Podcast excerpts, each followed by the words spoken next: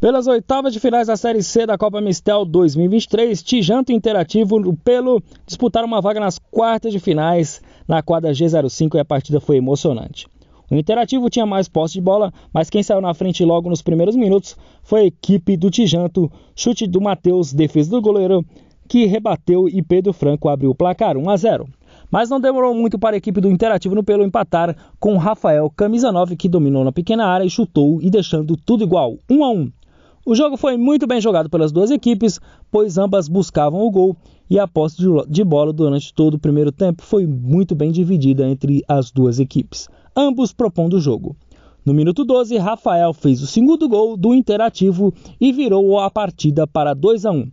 Os 10 minutos finais do primeiro tempo foram de muita intensidade e logo aos 20 minutos Daniel acertou um chute de fora da área e marcou o dele, deixando tudo igual 2 a 2. No último minuto da primeira etapa, após sexta falta e cobrança de shootout, Rafael perdeu a cobrança e a partida terminou assim no primeiro tempo, tudo empatado. Já no primeiro lance do segundo tempo, Pedro Guedes, camisa 11 do Tijanto, acertou um lindo chute de trivela de fora da área de direita e deixou a equipe do Tijanto novamente na frente do marcador, virando novamente a partida para 3 a 2. O jogo seguia equilibrado e com a equipe do Interativo buscando gol a todo tempo, o gol não saía. Mas no finalzinho do jogo, após falha da defesa, Henry estava no lugar certo e na hora certa e fez o gol de empate que levou a partida para os pênaltis 3 a 3. Nas cobranças de pênaltis, Gustavo foi para a cobrança e converteu. 1 a 0 Tijanto.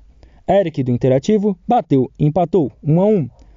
Daniel do Tijanto foi para a cobrança e converteu 2 a 1.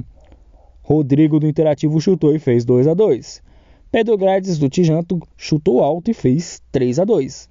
Igor do Interativo foi para a cobrança e não desperdiçou 3 a 3. Ian foi para a cobrança, bateu firme e fez Tijanto 4 a 3. R do Interativo foi para a sua cobrança de pênalti, bateu e fez 4 a 4. Pedro do Tijanto bateu e converteu 5 a 4. Luiz Henrique do Interativo também não desperdiçou 5 a 5. Fábio Tijanto chutou no canto e converteu 6 a 5. Mais uma cobrança do Interativo 6 a 6. Matheus, camisa 94 do Tijanto, foi para a cobrança, escorregou e errou. Rafael, camisa 9 do Interativo, ajeitou a bola, foi para a cobrança e converteu vitória da equipe do Interativo 7 a 6. O Interativo está classificado para as quartas de finais e o Tijanto deixa a competição. Rafael, MVP da partida, autor de dois gols e autor da cobrança que colocou o Interativo na próxima fase, conversou com a nossa equipe de reportagem